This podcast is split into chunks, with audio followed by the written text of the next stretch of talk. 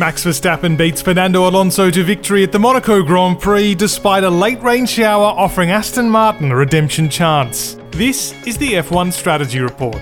My name's Michael Lamonato, and this is round six, the Monaco Grand Prix.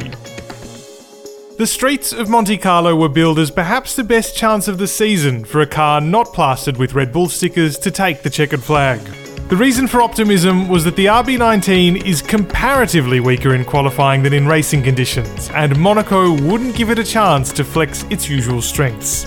But Verstappen went all out for a precious pole position in an electrifying qualifying session, setting himself up for victory ahead of the front row starter Fernando Alonso.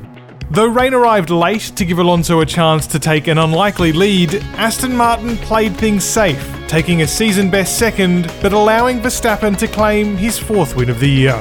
To talk us through the Monaco Grand Prix and the Monaco Grand Prix that could have been had things gone only slightly differently, I'm joined by Edd Straw from The Race and, of course, the host of the Race F1 podcast.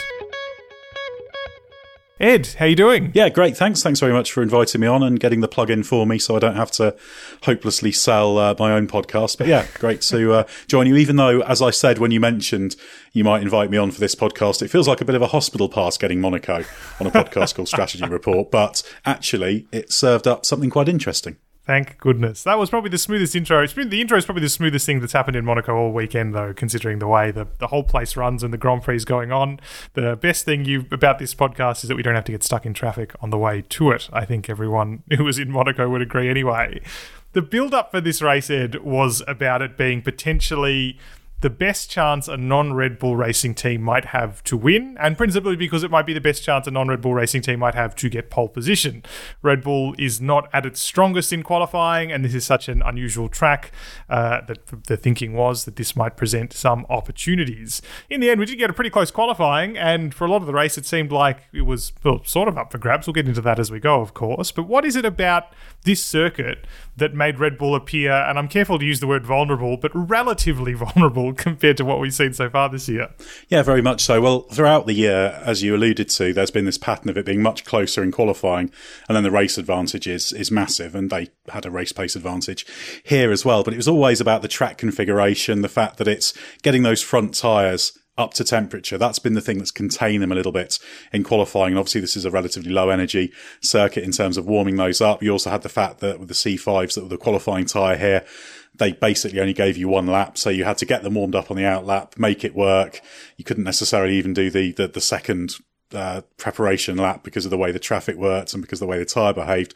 So that was an extra challenge for them. The fact they couldn't just do push, cool, push all the time and get the best out of it. It had to be right out you go, bang. So they knew that was going to be tricky in terms of Red Bull's perspective and the others knew there was a chance there. So for me, this race was always about can somebody out qualify a Red Bull, very possible. And then if they can, this being Monaco, you should be able to stay there because you're containing their race pace. So yeah, there was, I, I, will admit there was a hope that it happened simply because it's good to see variety. And also there was a tantalizing possibility if Verstappen was behind, he might have to try and pull off a, an overtake, which isn't completely impossible with a race pace advantage. Difficult, but that would have been interesting as well. But yeah, we didn't, uh, we didn't quite get it. So yeah, Verstappen knew how difficult it was going to be. And that's, I think, why he was so delighted with that pole lap when he got it at the end, just ahead of Fernando Alonso. I'm interested to know what you think of that pole lap because some have said, well, what are the greatest laps, or at least greatest third sector? On the other hand, you could argue he was in the walls a lot in that sector. Obviously, the car survived just fine, so I suppose credit to him. What did you make of the way uh, he set that lap? And of course, the, the strategy he took into qualifying of the team took preparing the tyres. He was one of the few drivers who got three runs in. It was the very last one that, that ultimately did it for him. Yeah, they obviously knew they needed to throw everything at it, try and get the absolute most out of it. And also, you also you always know there's going to be yellow flags and red flags and that kind of thing in Monaco qualifying at some point. Surprisingly, there wasn't anything at the end. So they knew they had to be absolutely on it to do it. And it was an interesting performance profile across the lap because the Aston Martin was very strong in the hands of Alonso in the first two sectors, not so good in the third sector. And the Red Bull was an absolute rocket ship in the third sector there through Rascasse, the last corner. So it was an interesting situation because you had Verstappen knowing that almost the back end of the lap was going to be absolutely key for him. and Alonso, who knew the first part was. So Alonso obviously went first and he did two really good sectors.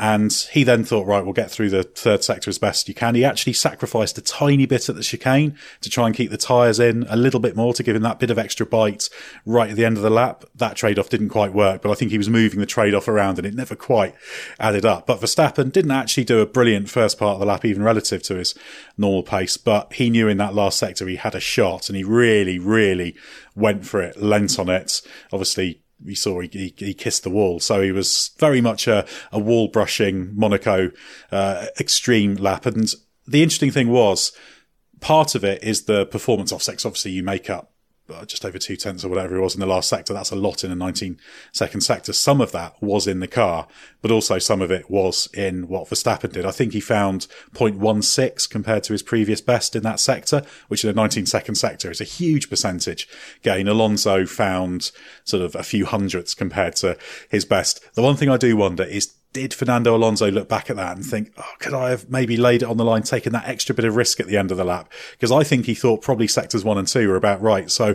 probably Verstappen went that little bit quicker than uh, perhaps uh, anyone expected him to, or even maybe Verstappen expected to. So it was just a really, really good setup. And I, I, don't think it was Verstappen's greatest qualifying lap. To be honest, Monaco qualifying laps, they're always a bit imperfect because it's such an imperfect track. That's what makes it so great. But this was a really hard pole for Verstappen to pull off. And I thought he did an absolutely brilliant job balancing up that risk versus rewarding and getting it right, even if it was a little bit of a shame for the race. Just going back, and we will then come back to this a little bit later on, just to make the segue particularly confusing. You talk about how some percentage, naturally enough, of that time gain was in Verstappen himself, not necessarily considering the car. Uh, Esteban Ocon was briefly on pole, he was on provisional pole, qualified third, and we will talk about him finishing third later on. How do you reflect then on a lap like that? Is it is it true, I, I suppose, or, or, does it reflect that truism that Monaco does allow the drivers to play a little bit more of an influence just because of the, I guess, daring you need to get as close to the walls? Or is this a little bit of a glimpse that actually we were perhaps wrong to discount Alpine being, uh, well, to a degree in the mix this weekend? There's a little bit of both. I didn't expect Alpine to be that quick, but it was clearly there in the car. I think the driver can create a little bit more of a swing. I guess you could come up with a notional percentage of what's car and what's driver. I tend to think of it a bit more as a combination because the, the car defines the performance potential, the driver extracts it. But certainly, if you have a good hooked up lap with no real mistakes, committed, precise, Ocon's lap actually was, was really, really good. That one wasn't one that you watch on board and you think, wow, that's really extreme laying it on the line, perhaps as you did a bit with Verstappen. But Ocon's was just beautifully controlled and smooth. He, he's a lovely driver to watch when he's in that kind of mood and can turn these amazing laps. Perhaps he doesn't do it as often as we might like, but really it was a beautiful one to watch. And I think pretty much the deficit to pole was just what the pace of the, of the car was. So yeah, I think a little bit was in Ocon, a little bit was in the fact there were a few other contenders out the way. So Ocon obviously ended up qualifying third. He was fourth fastest. Leclerc got the penalty. You had Perez out the way. So that helped him as well. But Ocon and Alpine were really on it. In fact, they said that from the start of the weekend, they put the car on the track and it was actually working pretty well. So if you've got a good mechanical package, the driver's confident, Ocon's gone well here before, he's good round here, you can do that. But it, it was interesting for Ocon. It was just sort of about piecing it together and not a car that had sort of extreme pace, but it had good pace. And he just really, really put together the three sectors to be able to leap ahead of a few people who probably had fundamentally quicker cars. It wasn't quite the same as the Verstappen one. I should say, I also really like the Alpine strategy going offset and out of mm-hmm. phase. I actually thought Ocon was going to get pole. And in fact, Ocon thought he might because he was on provisional pole. And clearly there were cars who were going to go quicker, a bit of track evolution last run. But I would have laid odds and you know barely laid generous odds worth backing on there being a yellow or a red flag in that last run and of course there wasn't. So alpine were probably thinking oh we've got a chance here. Almost he was favourite for pole because the assumption is someone will crash someone will have a yellow flag. But yeah a great job by alpine. That that i think was just a a car that was pretty good and certainly not far off the, the, the top ones. Still a leading midfielder rather than a front runner.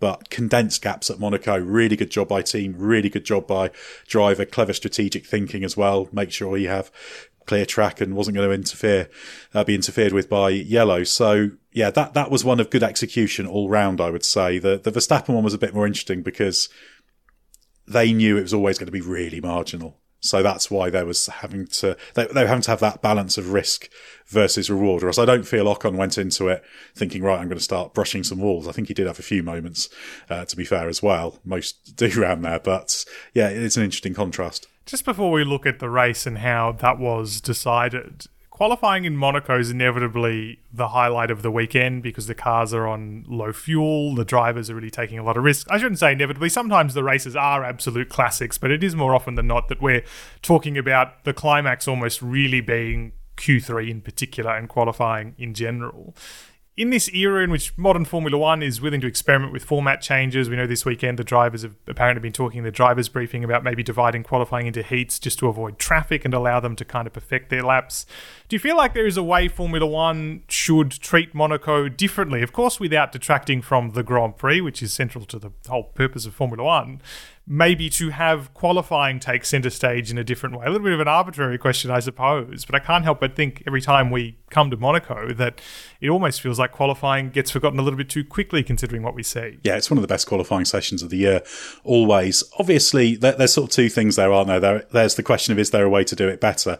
And almost the fact you could make it a special and unusual session comes from the solution to that. Because when drivers were talking about putting it into groups, which is the, the F2 mm-hmm. methodology, I sort of thought, well, okay, so if you're saying the problem is fundamentally there's traffic, they were talking in particular in particular about Q1 with so many cars on the track and the difficulty of finding space. So you think, okay, let's say it's a problem to have that many cars on track. How do you reduce them? Okay, the split groups is okay, but with the current format of if you were going to do a split group for Q1 and then put 15 cars into Q2, there's a bit of a an odd number issue there in terms of you've got 15 cars, so you'd have to take seven from one and eight from the other, and unless you do it on pure time, and then there's track evolution. But I, I was actually thinking if you want to, if you say it's a problem and you want to make it a bit more of a focus, you could go with a, some kind of single lap qualifying format, which I know is perhaps a dangerous suggestion because it was hmm. hugely unpopular when it was tried almost 20 years ago now, just short of that. But I think as a one off, you could say actually this is a good way of doing it. And then you come down to, okay, do you want to have one lap for everyone or do you want to let them have two single lap runs? If that's not a little bit of an odd thing to say. So I would lean towards something like that. I think either you leave it as it is and you accept there's traffic, you accept it's a normal one, or as you suggested, you try and make it into something else. You solve a problem with the cars on track, if that is a problem, and you just have a, a one shot qualifying, maybe in free practice order or something. And that creates a little extra shootout at the end of FP3, perhaps as well, where you can have a bit of, uh, of traffic chaos as well. That's kind of where I was leading, but obviously open to suggestions for if you do want to change things, how to do it. I think either you stick with what you've got or you go pretty extreme. I think so. I mean, Monaco is uh, a it has its reputation in the calendar. There's no reason why it can't be treated a little bit differently as well in that case. And I think that you know if we're going to have some some number of sprints, for example, if the goal isn't, as Stefano Domenicali has now said, to have every race a sprint, then there shouldn't be any problem with having Monaco as a non-continuous format that we don't see anywhere else. Given that well, we might get to a stage where the calendar is just variable in the way we go racing, but maybe a bigger question for another day. At least we do still get qualifying, and that is still a highlight.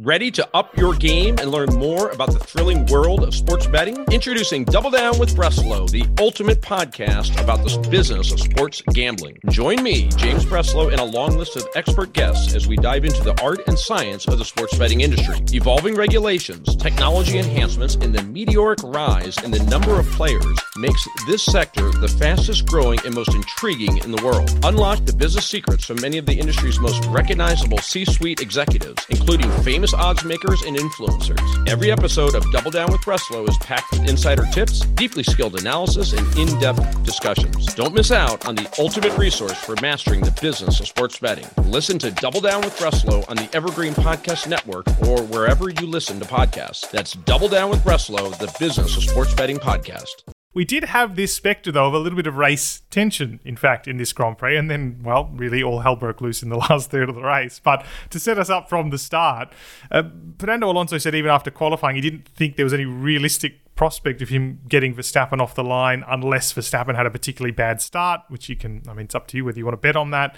Probably less likely than more likely. So he started on the hard tyre, which was, I suppose, really a gamble that something would happen later in the race, which fortunately enough it did, although perhaps not in the way they would have expected with safety cars or crashes or red flags. Yeah, it's an interesting choice, the starting tyre, because it obviously gives you the different grip levels at the start. So I think it was always pretty inevitable for Verstappen would start on mediums because there's an argument for starting on hards, particularly if you know there might be rain around, as there was talk about that. So the appeal of being on hards and being able to run to the rain is is quite an appealing one uh, as an option. But of course, if Verstappen had put on hards and then Alonso turned up on mediums or something, you'd think, okay, that's going to give him a bit of ground at the start. It is hard to jump someone at the start of Monaco, very hard, but you don't want to give them an extra uh, possibility. So yeah, it created a very interesting scenario. And of course, you had Verstappen there while he was leading, saying that these tyres aren't going well because the the deg wasn't great on the on the mediums for a number of uh, of runners. So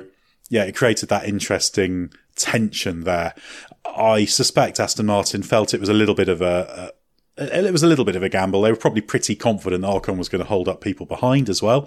So, as we did see in the race, it made it a two horse race up at the front. So, they've had that in mind as well. We don't have to worry too much about that, provided we stay ahead of Ocon. And it just creates a bit of variety. Because at least if you've got an offset, some kind of difference, you can try and do something. You can even do the thing of running a bit longer and Verstappen could have pitted and a safety car or a virtual safety car come out and Alonso might have jumped him. So it opens up possibilities for that little bit of luck to happen, even though it doesn't give you an obvious window where you will be quicker, should we say. So you're, you're just saying, right, we're not going to lock ourselves into following what you're doing. We're going to make you think about what you're doing by having the, the extra range and then you get to make the move, which is uh, uh, not actually what happened in the end because of the rain, but it's all about setting up those possible offsets and those possible opportunities. And I quite like the fact they went with the hard for the start for Alonso. I think it made a lot of sense. It's an understated move, I think, in Monaco in particular, to make sure the ball is in the court of the leader. Ordinarily, that sounds like a silly thing, but considering there's so much to lose in Monaco and track position is everything, forcing the leader into making the first decision can sometimes actually be a pretty good move. And that seems like we were going towards. The rain did arrive. We saw rain, or rain was on the long term forecast, then it wasn't. And then we got to the race start and it started to look a bit grey long story short is by around about lap 50 it started to become clear that we're probably going to get a little bit of rain we just didn't know how much it was going to be headed towards the mid 50s and the rain was coming down it was quite wet in parts of the track Verstappen wasn't pitting. He'd done really quite a good job to stick out on those mediums. As you said, they were complaining of graining, and several drivers had already moved off them. But knowing the rain was in the air and Alonso was ready to pounce, was essentially forced to stay out on them. And Alonso had this opportunity to move first, went for the slick tyres instead of the intermediates. This was sort of the pivot point of the race, I suppose, or the major talking point of the Grand Prix.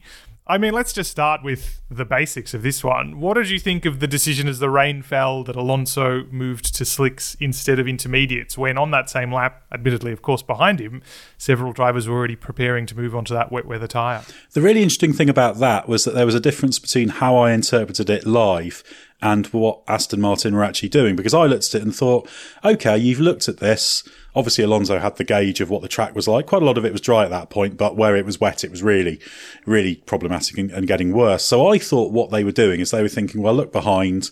There's no real threats. If we have to come in again for Inters, we don't lose anything but we might just gain something here because I, I felt that Inters were the tyre of choice because that's what everyone was going to. So they probably thought, well, Verstappen's going to go to Inters. And by putting on the mediums, I thought you're giving yourself an opportunity there because sometimes you get a bit of rain in, survive a couple of laps with a bit of low grip, and then you're on the right tyre again, and Verstappen has to make another stop. Bingo, you've won the race. The interesting thing was when we spoke to Mike Krack after, and you were there, weren't you, in the, in the pit lane when we spoke to him after, he basically explained, no, that we just thought this was the right tyre. We just thought the conditions were, were right for it. So for them, it, that was the kind of standard tyre choice, which is odd because it wasn't the standard tyre choice for anyone else. So I interpreted it as a, a quite a neat little gamble. They uh, didn't. And of course, the interesting thing was, had they gone to Inters with that one lap undercut, because it was getting worse, they would have actually taken a chunk of time out of Verstappen. I think if you look at the numbers, I don't think he'd have come out uh, ahead, Alonso, or he, I don't think Verstappen would have dropped behind. He'd have lost quite a lot of time with that lap, but I don't think there was enough. Red Bull themselves said they probably had three or four seconds in hand. And also they could have given Verstappen the hurry up. It's like, right, if it's going to get tight, we'll let you know if it's a bit critical on the in lap with uh, the closing rate of Alonso. So it, it was an interesting one, although it's strangely one of those times where actually doing the obvious thing was the more aggressive that might have paid off because you never know you ideally want to make the right strategy because you're saying, right, we're, let's say there'll be three or four seconds margin. Well, three or four seconds margin, you can have a six second pit stop. You can have an mm. unexpected mistake. You can encounter a back marker or, or some incident or, or something. So that would have been better, but I see, I see why they, I see to an extent why they did it, but they were very uncertain because Alonso said, well, it's inters in a few bits, but it's dry everywhere else. I don't really know. In the pit lane, it was dry. It wasn't raining there. So they they made that call. I know there was some criticism of it, but I, I didn't have a, a, big problem with it really. You uh, you have a go, and if the rain had suddenly abated, which it could have done, then potentially they could have won, and it would have been an inspired call. So it was quite low downside in that respect. You weren't going to lose anything.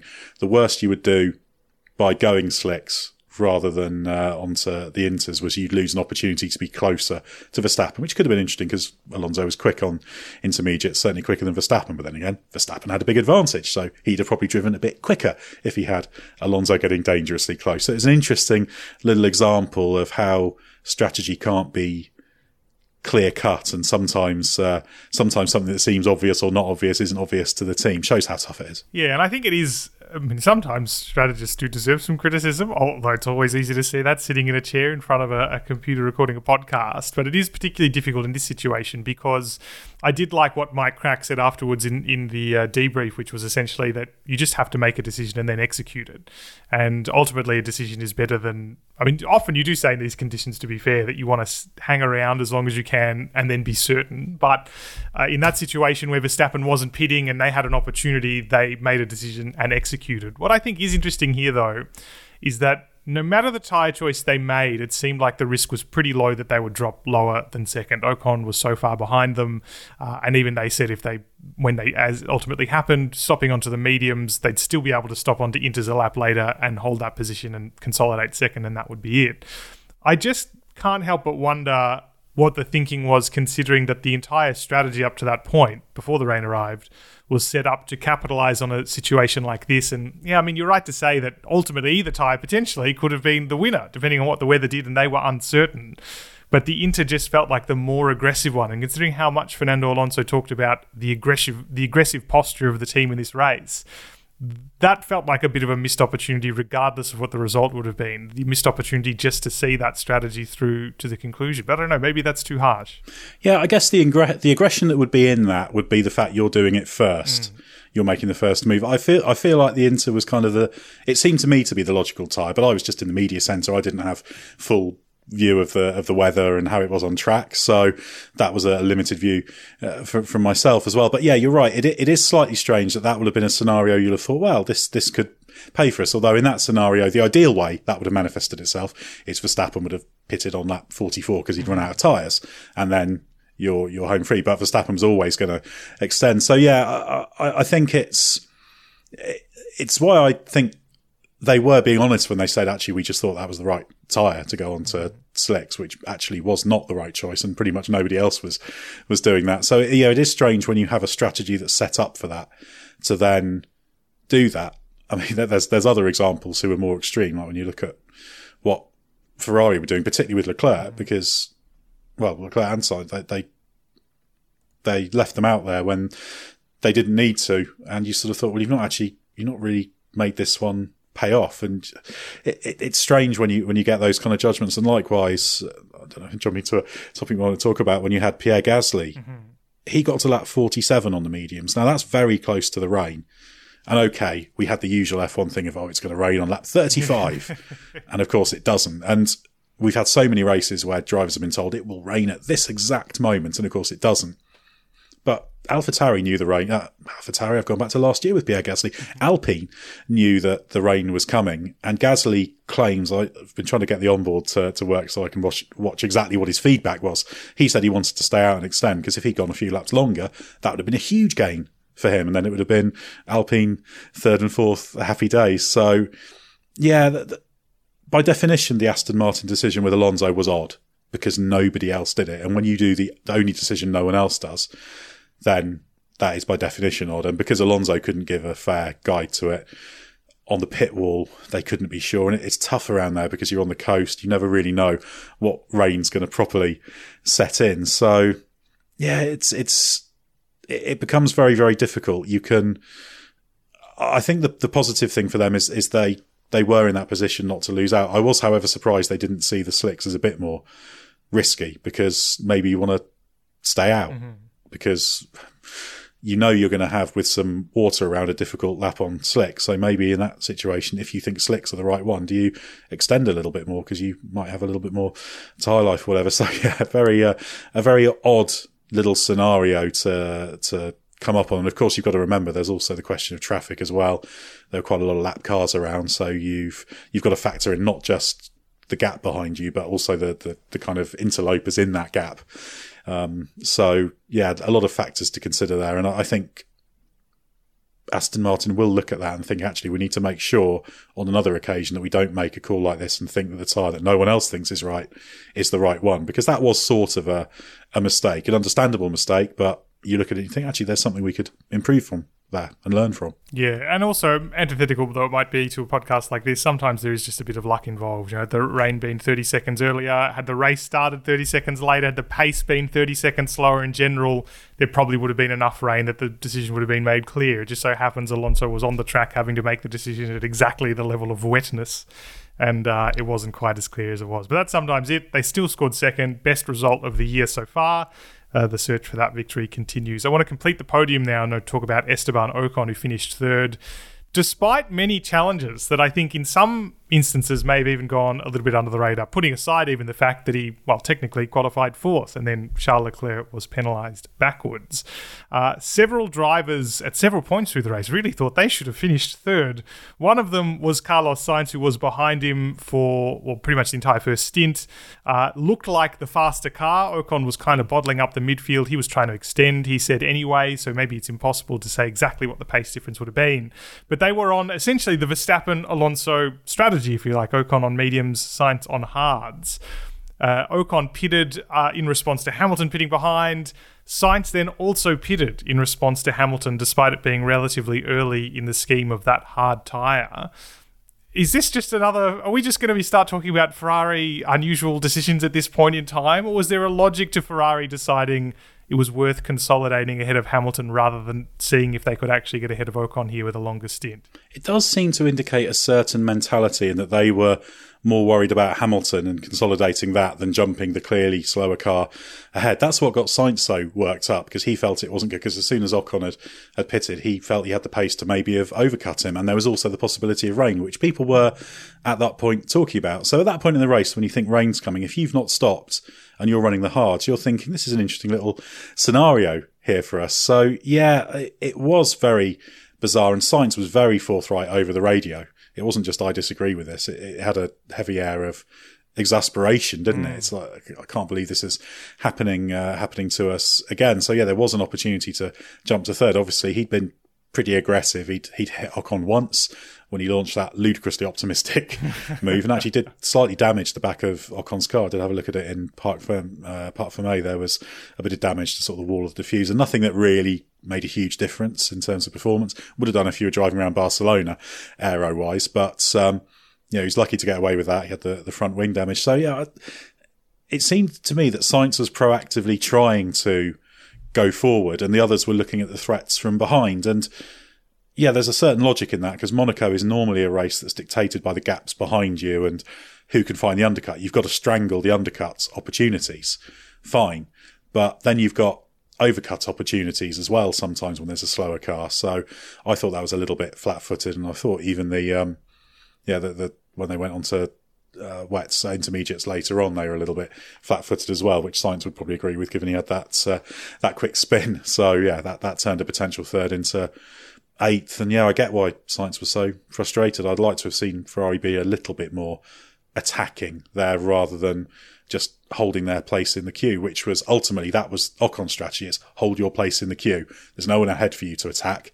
So that's what dictates your strategy. But when you're a quicker car, you will be thinking about ways to take advantage of this situation. Yeah, and both him and Leclerc finished behind both Mercedes cars in the end because they delayed that stop to intermediates until lap 55. By lap 54, it was fairly clear it was wet. Uh, you can say maybe if the radar looked like the rain was going to ease quickly, you kind of tough it out, but at that point, it seemed like the race was going in one direction. So that was how Sainz was eliminated for the battle for third. Pierre Gasly, though, was uh, there's a great actually photo of the team celebrations afterwards, in which Gasly, uh, Ocon, and Laurent Rossi, who we might use as context here, were all celebrating. Gasly celebrating the least amount of all of them. Clearly, was a little bit unhappy that he didn't have the opportunity to go straight from hards, which he started on to intermediates because he stopped on lap 47, agonisingly close to the arrival of the rain. Another situation similar to the Ferrari uh, call, in which it, you know, it seems like only a couple of laps you could have extended and made it there. I thought it was interesting though. You know, this was a really was a good result for Alpine. Third, obviously, is even Gasly scoring pretty heavy points, more points than you would had all of the front running teams been fully in contention. But is it too harsh to say that maybe this was another situation in which that execution that Laurent Rossi uh, was so critical of only a couple of weeks ago could really just have been cleaner? Or is this a situation in which Alpine really was just focused on Ocon, knowing that a podium result is a bigger statement than, say, a fourth and a fifth?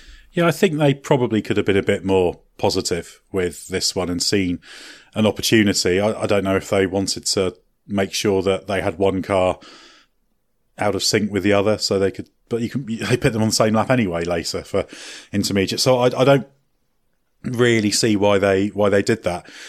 Whether they just missed the fact that they could they could make so many gains, but yeah, there, there was this chance for anybody who started hard and had not pitted when the rain came mm-hmm. was on the ideal strategy because that gained you positions, and that's what obviously briefly put George Russell up in third place ahead of uh, Ocon as well. Mm-hmm. So yeah, it, it, just seemed like a, a little bit flat footed, and obviously yeah, great result, seventh place, backing up the third place. Lots of points for Alpine, 21 points they've got out of that. Reasserted themselves properly as uh, as the best of the midfield. But yeah, th- there was a chance there for Alpine to be third and fourth. And when you're talking about execution, you think opportunity. Okay, why did we not go for that opportunity? Did they miss it? Was Gasly not giving the right feedback? Uh, yeah, it, it, just seemed like a, a chance to do a little bit more, which they will probably rue a bit, but they can equally, at least on a on a day when things aren't done optimally, they're finishing third and seventh. There's uh, there's worse outcomes than that, particularly in that team's recent past. Mm, yes, they've experienced all of the worst outcomes pretty much. I think it's fair to say. And finally, you mentioned him there. It was George Russell who had the a golden opportunity really to take third place. He was on the optimum strategy, hard straight into intermediates. Uh, no consideration, no thinking about it. Went straight there, uh, promoted straight to third from further down the order uh, but unfortunately made a mistake on his outlap when it was still pretty wet and pretty chaotic, and drivers were all over the place and lost two places on the spot, which enabled Ocon to get there. But it was pretty well executed for Mercedes, considering this was a somewhat high pressure weekend for them with all of their upgrades, and in the end walked away possibly with more points than they could have expected considering the pure pace of the car, although Spain is going to be the bigger call for them when they can really stretch the legs of that machine. An interesting race in Monaco in the end. Qualifying was still better, but I don't think that's such a bad thing. I think the race at least we got was interesting, and it wasn't such a dud race for you to come back onto the podcast, Edd. I'm very pleased about that most of all. Yeah, it's always a shame when Monaco's just a complete procession, but mm-hmm. it's one of those venues, isn't it? It does throw up those interesting races, and this one's actually particularly good because there were so many what ifs. It's a, it's strange in that you had that rain coming and it gave the whole field an almighty shake. But then when you actually looked at the effect of that mm. shake, it only moved a few people around. I think we had nine of the same 10 point scorers we would have done had the race just played out. Normally it was only Tsunoda who dropped back out of the points with Piastri getting in, I think, if memory serves. So yeah, one of those funny ones, but it does create all of those tantalizing alternative routes. And the fact that, yeah, you had this battle at the front and then that battle for third with multiple drivers who could have been there, not to mention Sergio Perez, who eliminated himself from podium uh, competition the previous uh, previous day. So yeah, an interesting little race, and uh, yeah, I'm uh, I feel less hard done by having to do Monaco now on this podcast. Thanks so much for joining me, Ian. That's great. Thanks very much for having me.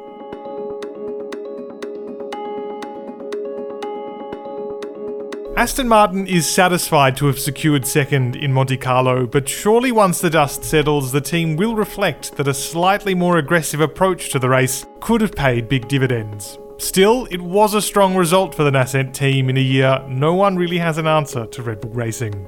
Thanks very much to Edd Straw for joining me. You can subscribe to the Strategy Report wherever you get your favourite podcasts, and don't forget to leave us a rating and a review to help spread the word. You can also find us on social media. The Strategy Report is a Beer Mogul podcast on the Evergreen Podcast Network. Special thanks to Ben Loke from Bloke Designs for the show artwork, and our theme music is by Simon Hosford. My name's Michael Lamonato, and I'll catch you next week for the Spanish Grand Prix.